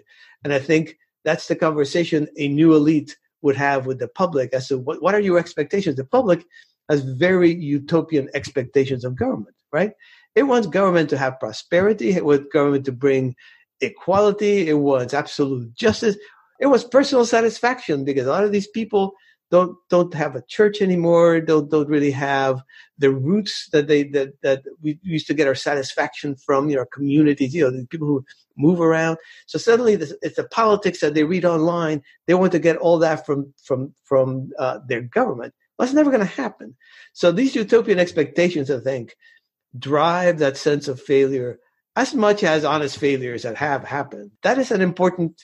That is to me right right there with distance an important question that if I if that candidate, that my magical candidate that that was for reform and not for disruption or reaction, uh, would have to address is okay, public. I'm only going to tell you the truth. You can't get all those things you want from government. A lot of things that people demand from government, government can't give them, right? So, but there's always a politician that says he can, and so he gets elected until we are told, no, no, no, they, this cannot be uh, and we listen, we are going to be caught in a loop. I'm curious if we could talk about some of the, the various political crises that are happening around the world and sort of compare and contrast mm-hmm. you know, uh, the common points, the differences, and how they all fit into your framework. So yep. some that come to mind are, you know, Hong Kong, yep. uh, ones in in Paris, yep. uh, you know, Brexit, and then of course, you know, Trump, which we've talked quite a bit about. Yeah, I mean, those are they're different there tend to be two kind of um, models, I guess you would call it. They're the same thing, but the difference is in some of them, they're really just bottom up insurgencies, kind of like what happened in, in, in Egypt, what happened uh, uh, in Spain with the Indignados, what happened in, in, in, Paris and in France with, with the Yellow Vests. Uh, so those are, they're basically leaderless and, and uh, like I said before, organization less and, and ideology less and they are basically focused on something they're very much against, whether it's uh, Hosni Mubarak or, or Emmanuel Macron in France. There's another kind that kind of that same impulse seizes on a politician. It could be Barack Obama. It could be Donald Trump. It was actually Emmanuel Macron in his day. He was actually a very much a creature of the revolt of the public. So that obviously that revolt evolves uh, very much depending on the personality that has been chosen. Brexit was around a couple of people like Boris Johnson. Obviously, what happened with with uh, with Trump was that he was picked by a large number of people who disagreed about almost everything, but hated everything that Hillary Clinton stood for, and probably a lot of the policies that the Obama administration had put in place. So basically, tr- Trump the, he, he, the signal he sent was whatever I am, I am not that. I'm not them. I, am a completely different kind of weird animal. And so that he was chosen. And and you see that happening in, in Italy. There's a guy called uh, Salvati, I think it is, uh, who also has his own, you know, social media style. In the end, uh, it's the same thing. It's this upsurge from below. The politicians can manage it up to a certain degree. If they abandon it, they get voted out and that has happened. It happened in, in Greece, for example, recently. You basically said, "No, I'm going to become." It's happened to Macron. Macron got elected essentially. It was a revolt from below. His party was founded. I've talked to those people. It, it was a very flat, uh, very um, non-hierarchical uh, organization En Marche, and uh, they were founded like less than a year before the elections. It was totally a, a citizens movement, and then they won the elections, and they got eaten by the government of France, which is the most hierarchical structure on the face of the earth, right?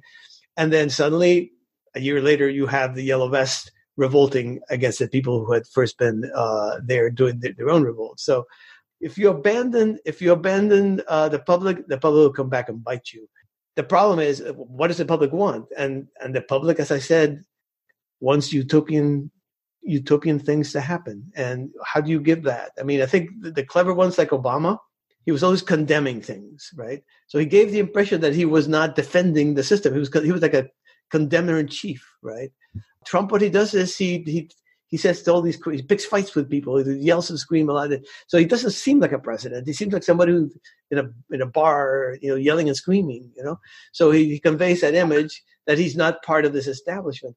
But these are hard, difficult tricks to pull off. I mean, these are really difficult tricks to pull off, and uh, I'm not sure either one of them is uh, uh, replicable. Yeah. One of the things you were saying earlier is you were surprised that Silicon, maybe you were saying it tongue in cheek that that you were a hero in Silicon Valley, but maybe it's because you explained you you know the techlash in a way that they could understand or appreciate. That doesn't make them you know look evil because it, it, must be a surprise for for for so many people technologists. Hey, why are, you know we were changing the world? Why are we now the villains? Yeah, but but remember the the evil evil tech is just a factor of the last three years. So when I wrote the book, nobody was calling them evil. Um, uh, it was essentially 2016 that did that. So I think my own interpretation is just that. I don't. I know there's an actual answer, a school answer to this. I think the book is about disruption. It's about how structures are breaking down, okay, and how we need to see the world for what it really is right now, and not not for this image that the elites have in their heads of the of the the way the world was 50 years ago. And I think you go to Silicon Valley, and the one thing that people have there is they they are absolutely at home with with disruption, with risk, with change. That is who they are. It's in their DNA in some weird way, and so they they read the book and they get it. I think here in Washington, the elites tend to be preservers, and they read a book about disruption and breaking down, and it's like it's a foreign language, and they don't quite know what to make of it. And one thing you said earlier is that you are, you know, democracy is really near and dear to you. Yes.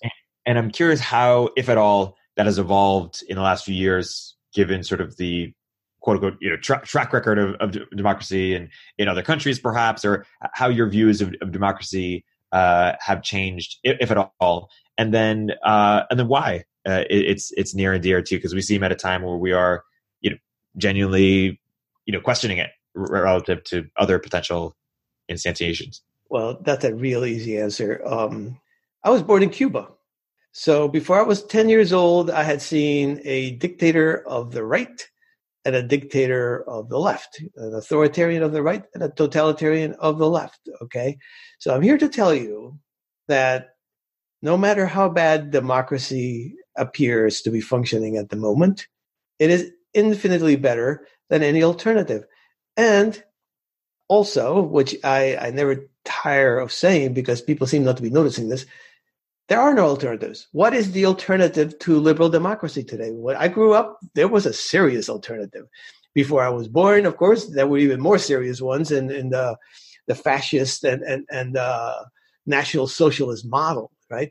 Now, I, I was in CIA. I fought the, the Cold War, and I say that metaphorically, uh, inside CIA and let me tell you, there were there were systems of life, of existence almost. These were not political differences. This were almost like a, it was like a religious war. Okay, we both had live systems that contradicted with one another, and anybody who tells you the choice was easy is a liar. I mean, I came from a country that had turned communist, but I'm here to tell you there were enormous numbers of wonderful, virtuous, courageous people who were communists and who were dying for what they thought was a magnificent cause. It was a terrible cause, I think, but these were good people who did that. So it was it wasn't like all the good went to one side and all the bad went to the other, right?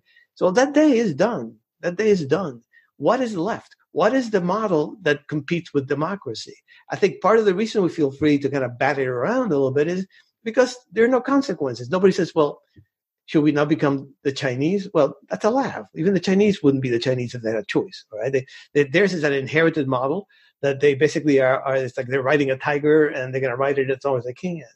Do you want to be Putin? I don't think so. Uh, I mean, 99% of Russians would say no, please. So there are no alternatives to liberal democracy. Now, democracy can function better or worse. And my concern, of course, is the nihilist impulse, which says, well, of course, I don't care if there's, a, if there's an alternative or not. I just want to batter this thing down. I want, I want rubble. I want to make it rubble. So we'll, we'll make rubble out of our democracy. There are no alternatives. What do we have in, that case? So that is one of the warnings that, that I hope people who listen to me will take away is that liberal democracy is it. There is no other fighter in the ring right now. Okay. It has knocked out every contender over the last 100 years. Number two, even so, it can be taken down. It can be taken down by nihilism. It can be taken down by a refusal to see that not perfect is better than terrible. You know, I mean, you don't want to be living in Hong Kong, which is the freest part of China, because the freest part of China is a lot less free than the least free corner of the United States of America. So, um, a little perspective, I would say, is, is, is something that I would urge people. Um, and and as things evolve, then this transformation, as as the social, technical, political world evolve around around the, this gigantic explosion of information, how we manage. I mean, it's a huge opportunity in many ways, but how we manage this opportunity uh, to make democracy um, more viable.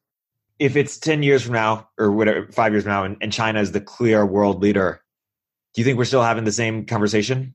Um, I guess this goes back to, you know, how much of it is economics, really. In, in Peter Thiel's view, yeah, our main problems are diminishing overall economic growth as it relates to uh, uh, innovation, and thus, you know, continued sort of, you know, competitiveness or over a smaller pie, or, or anxiety over over a smaller pie, you know, in governments and in private sector. I honestly don't know what you're talking about. I mean, I, I, um, the American economy is one of the most dynamic in the world. I, I don't make predictions, but let's put it this way: I would be astonished if China ten years from now was even at the same high perch that it is right now in terms of its prestige and, and political power and so forth. Um, that's to me, it's a. I mean, they they must be exceedingly clever and must be exceedingly um, tough to have maintained that crazy system. You're talking about a system that is cowboy capitalism with a Len- Marxist Leninist ideology in the background. How the hell do you make that work? Okay.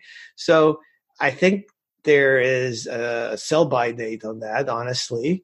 Um, I've been surprised that the sell by date is as, as long as it has been. So maybe I'll be wrong about this, but I don't think so. And, and I, whether the US or some other democracy, real democracy, is in the lead, who knows? But in terms of we're not dividing up the pie. I mean, our economy is is growing pretty amazingly, and it has been growing pretty amazingly since 2008. I mean, we're way past that mark. I mean, we're higher, far higher than we were when that that tumble happened. So that kind of talk I don't find I find very interesting. I mean, I, I don't really know where it comes from. Is it the same kind of people who believe that globalization somehow led to Trump? I, I don't see that. I don't see how that that has anything to do with anything. I, I think it's uh, I think Robert Gordon. I'm not sure who had this book, The Rise and Fall of Economic Growth. Uh, I think his his thinking or view is that since 1973, we've growth rates have stalled in, in some capacity relative to what they were you know the innovations that we had from the 30s to the 70s you know antibiotics I mean, you just it were more impactful than the than the ones we've had since although you, of course you could counter with the phone and the iphone and, and yeah i mean there's a tremendous nostalgia for that world i don't understand that either because let me tell you i lived it i was there in 1973 okay i'm going to give myself away and I, I mean you would not want to go back to it. You would you would be horrified. You would just think, how can people live in these little houses, and how can they? They each have like these little these gigantic clunky gas guzzling cars. How how how can they? You know, you can't travel on airplanes; it's so expensive. Only the rich people travel on airplanes. You can't communicate. They had three channels on television. They also have the same stuff in them. I mean, the life of a middle class person in the 1970s today I think most American people below the, the, the poverty line would be would, would reject it. I mean, it, it, that's no exaggeration. So this is a nostalgia that I see. I know it's very powerful. That that's not the only book that that has come up with that idea.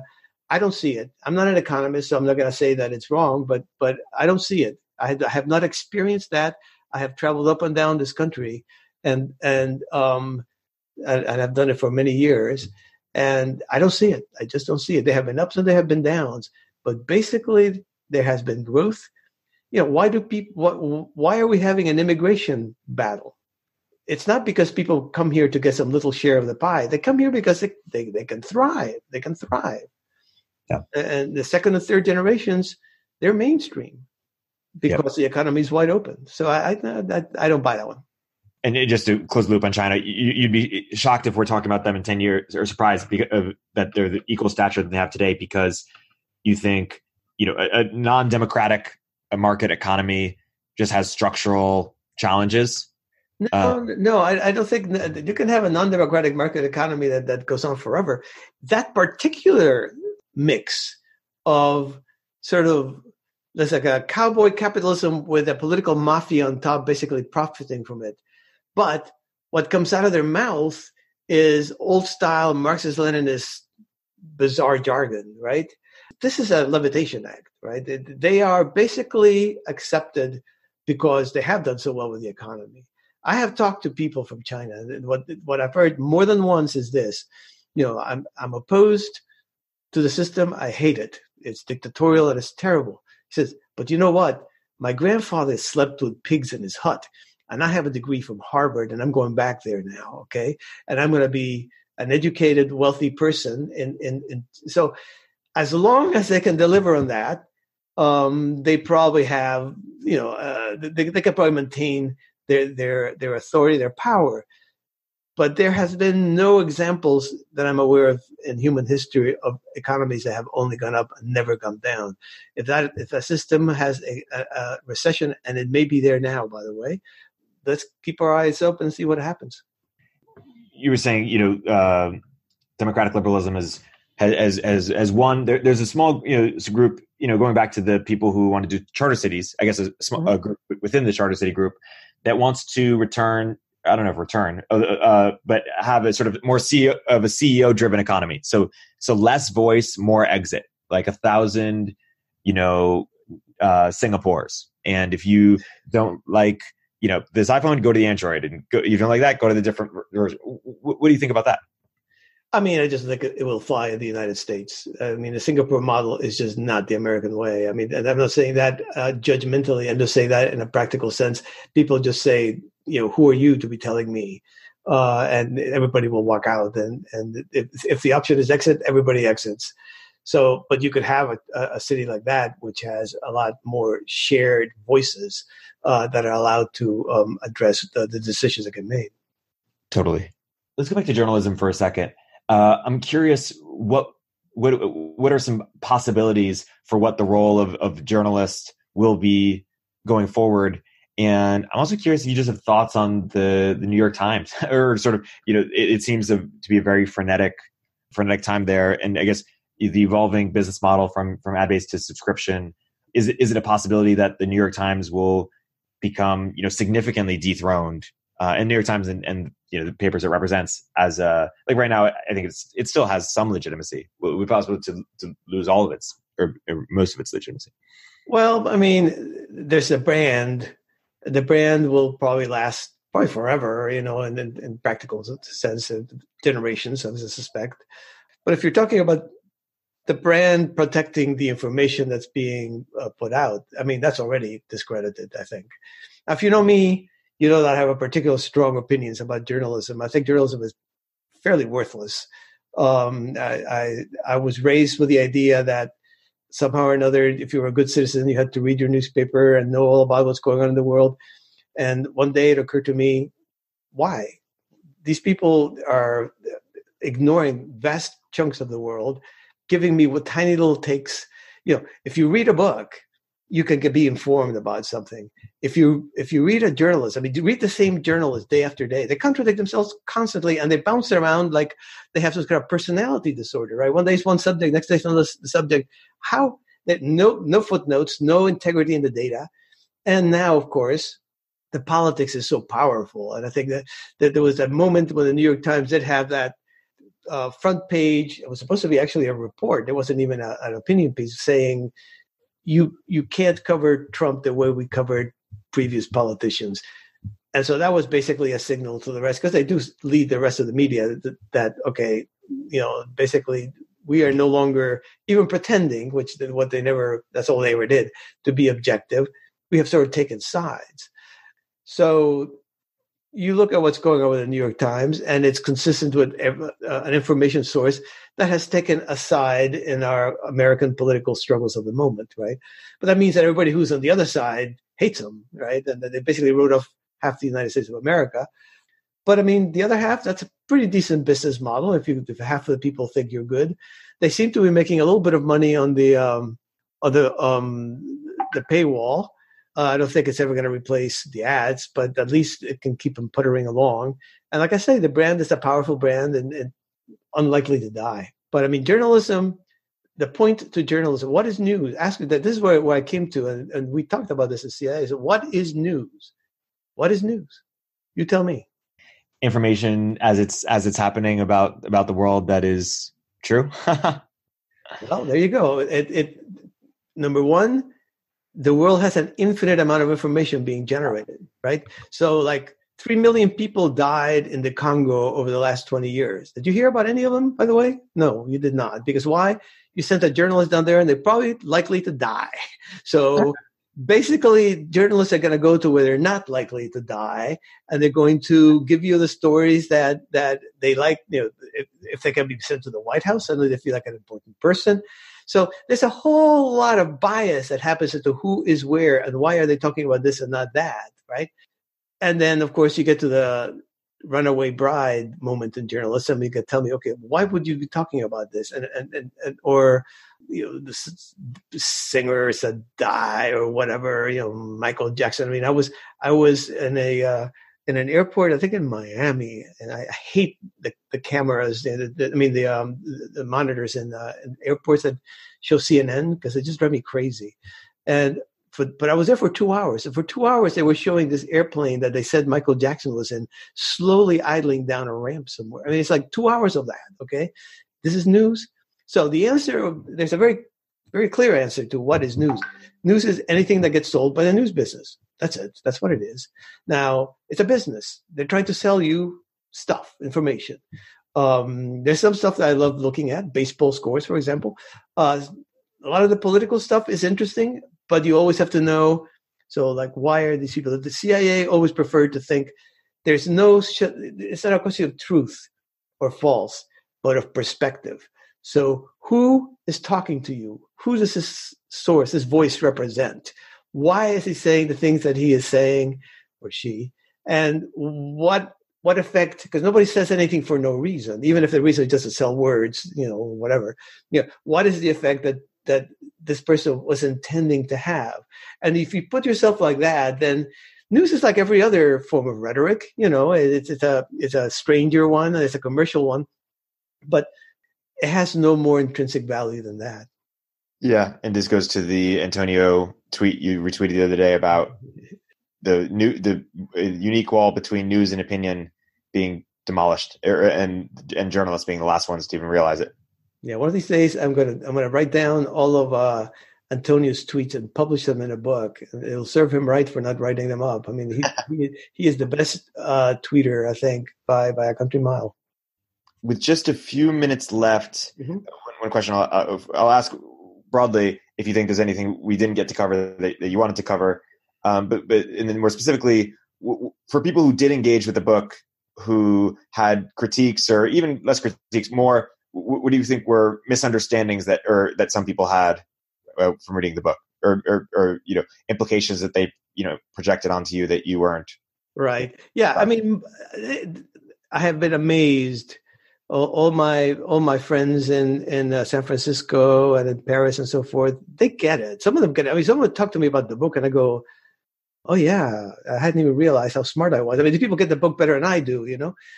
But I think there has been a uh, there, there is every once in a while somebody who feels like I have taken sides, right? It's like, oh, well, well the, they're either angry because they think I'm siding with the public and and I'm some sort of crazy anarchist, or they're angry because they think I'm I'm siding with the elites and I'm some sort of establishmentarian, and uh, and that happens to me pretty you know, occasionally. It's not as much as you might think, I have one or two reviews that were kind of foaming at the mouth, but hardly any. Honestly, hardly any. And like I said before, my my intent in writing the book was not actually that's an interesting interesting development. I started the book thinking that I did have a side. I started the book thinking, well, of course I'm with the public, right? That's who I am. And turns out the more I got into it, I realized, well, there's public has these, these terrible utopian expectations. Then it gets, you know, basically frustrated because these expectations are not met, and then goes into a, a nihilistic rage about them. And I said, no, no, no. What I need to do here is describe describe the two sides as accurately as possible, what the strengths and weaknesses of each are, and how democracy is now caught in the middle. I I sometimes get accused of being taking sides, but I I if I if I did that in any any place in the book, it, it was a failure on my part. Let's talk a little bit about um, you know we've compared China and the U.S. Mm-hmm. How about the um, you know Germany or, or even the Europe Europe model versus the U.S. in terms of you know uh, how bad is the crisis of authority and, and where is it least bad?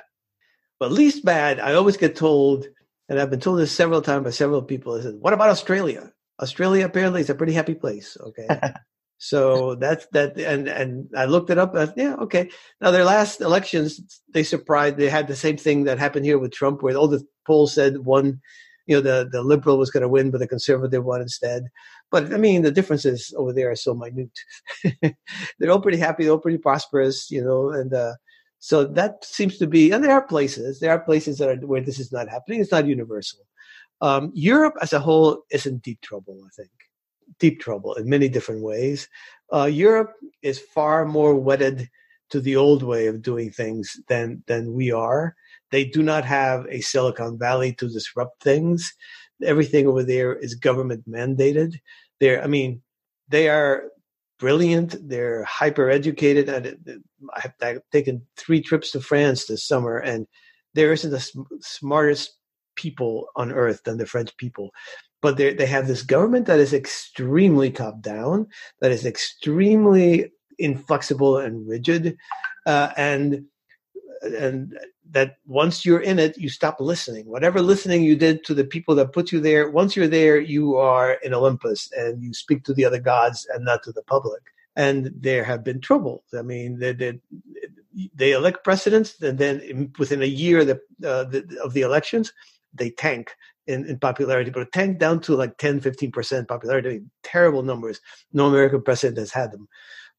So they've had Macron, who was kind of like a ray of hope, and it's still that the, the jury's out on him.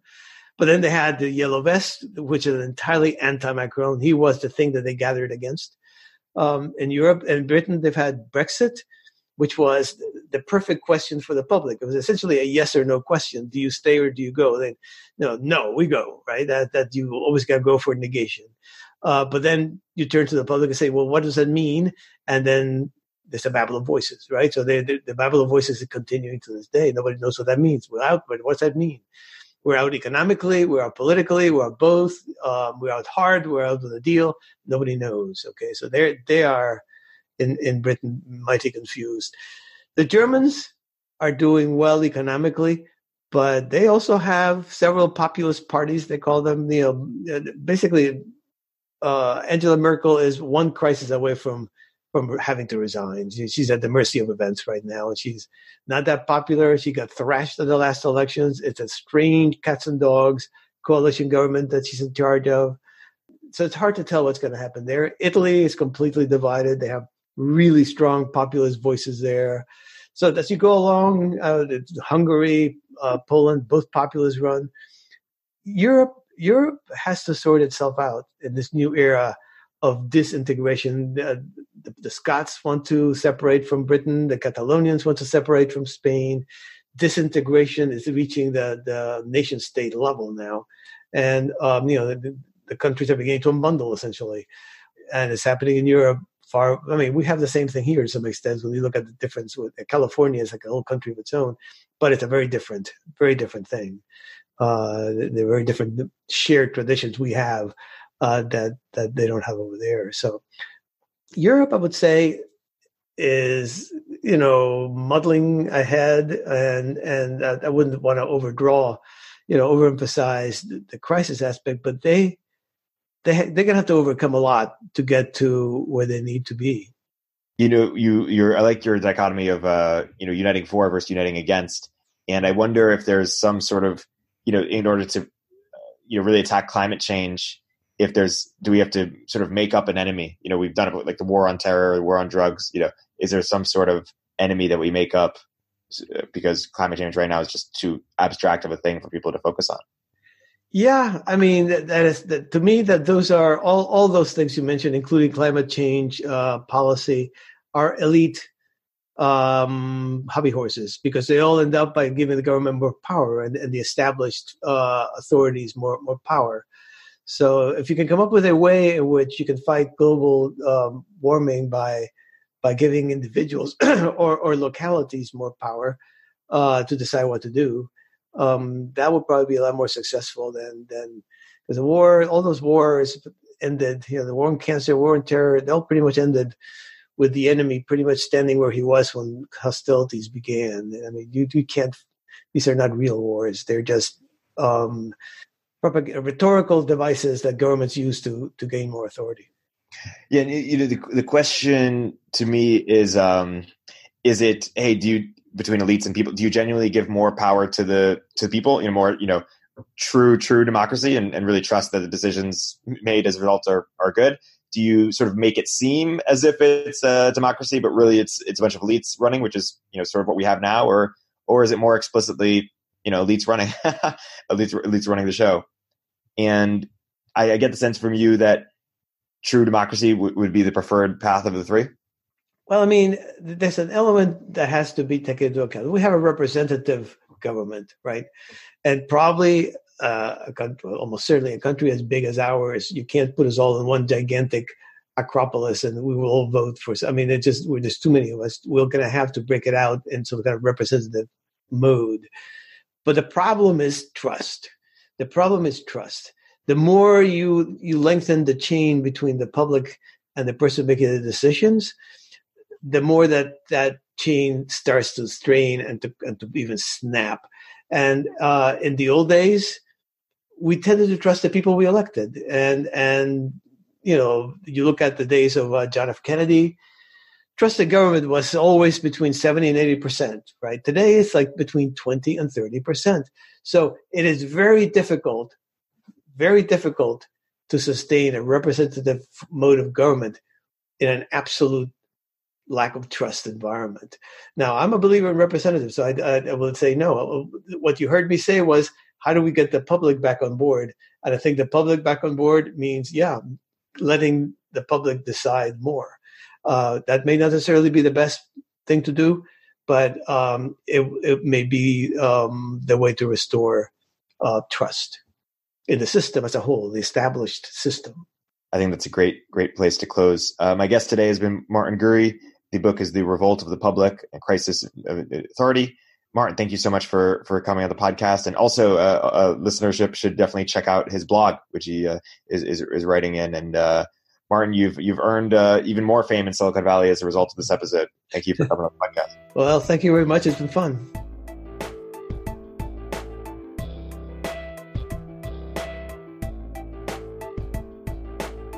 If you're an early stage entrepreneur, we'd love to hear from you. Please hit us up at villageglobal.vc slash network catalyst.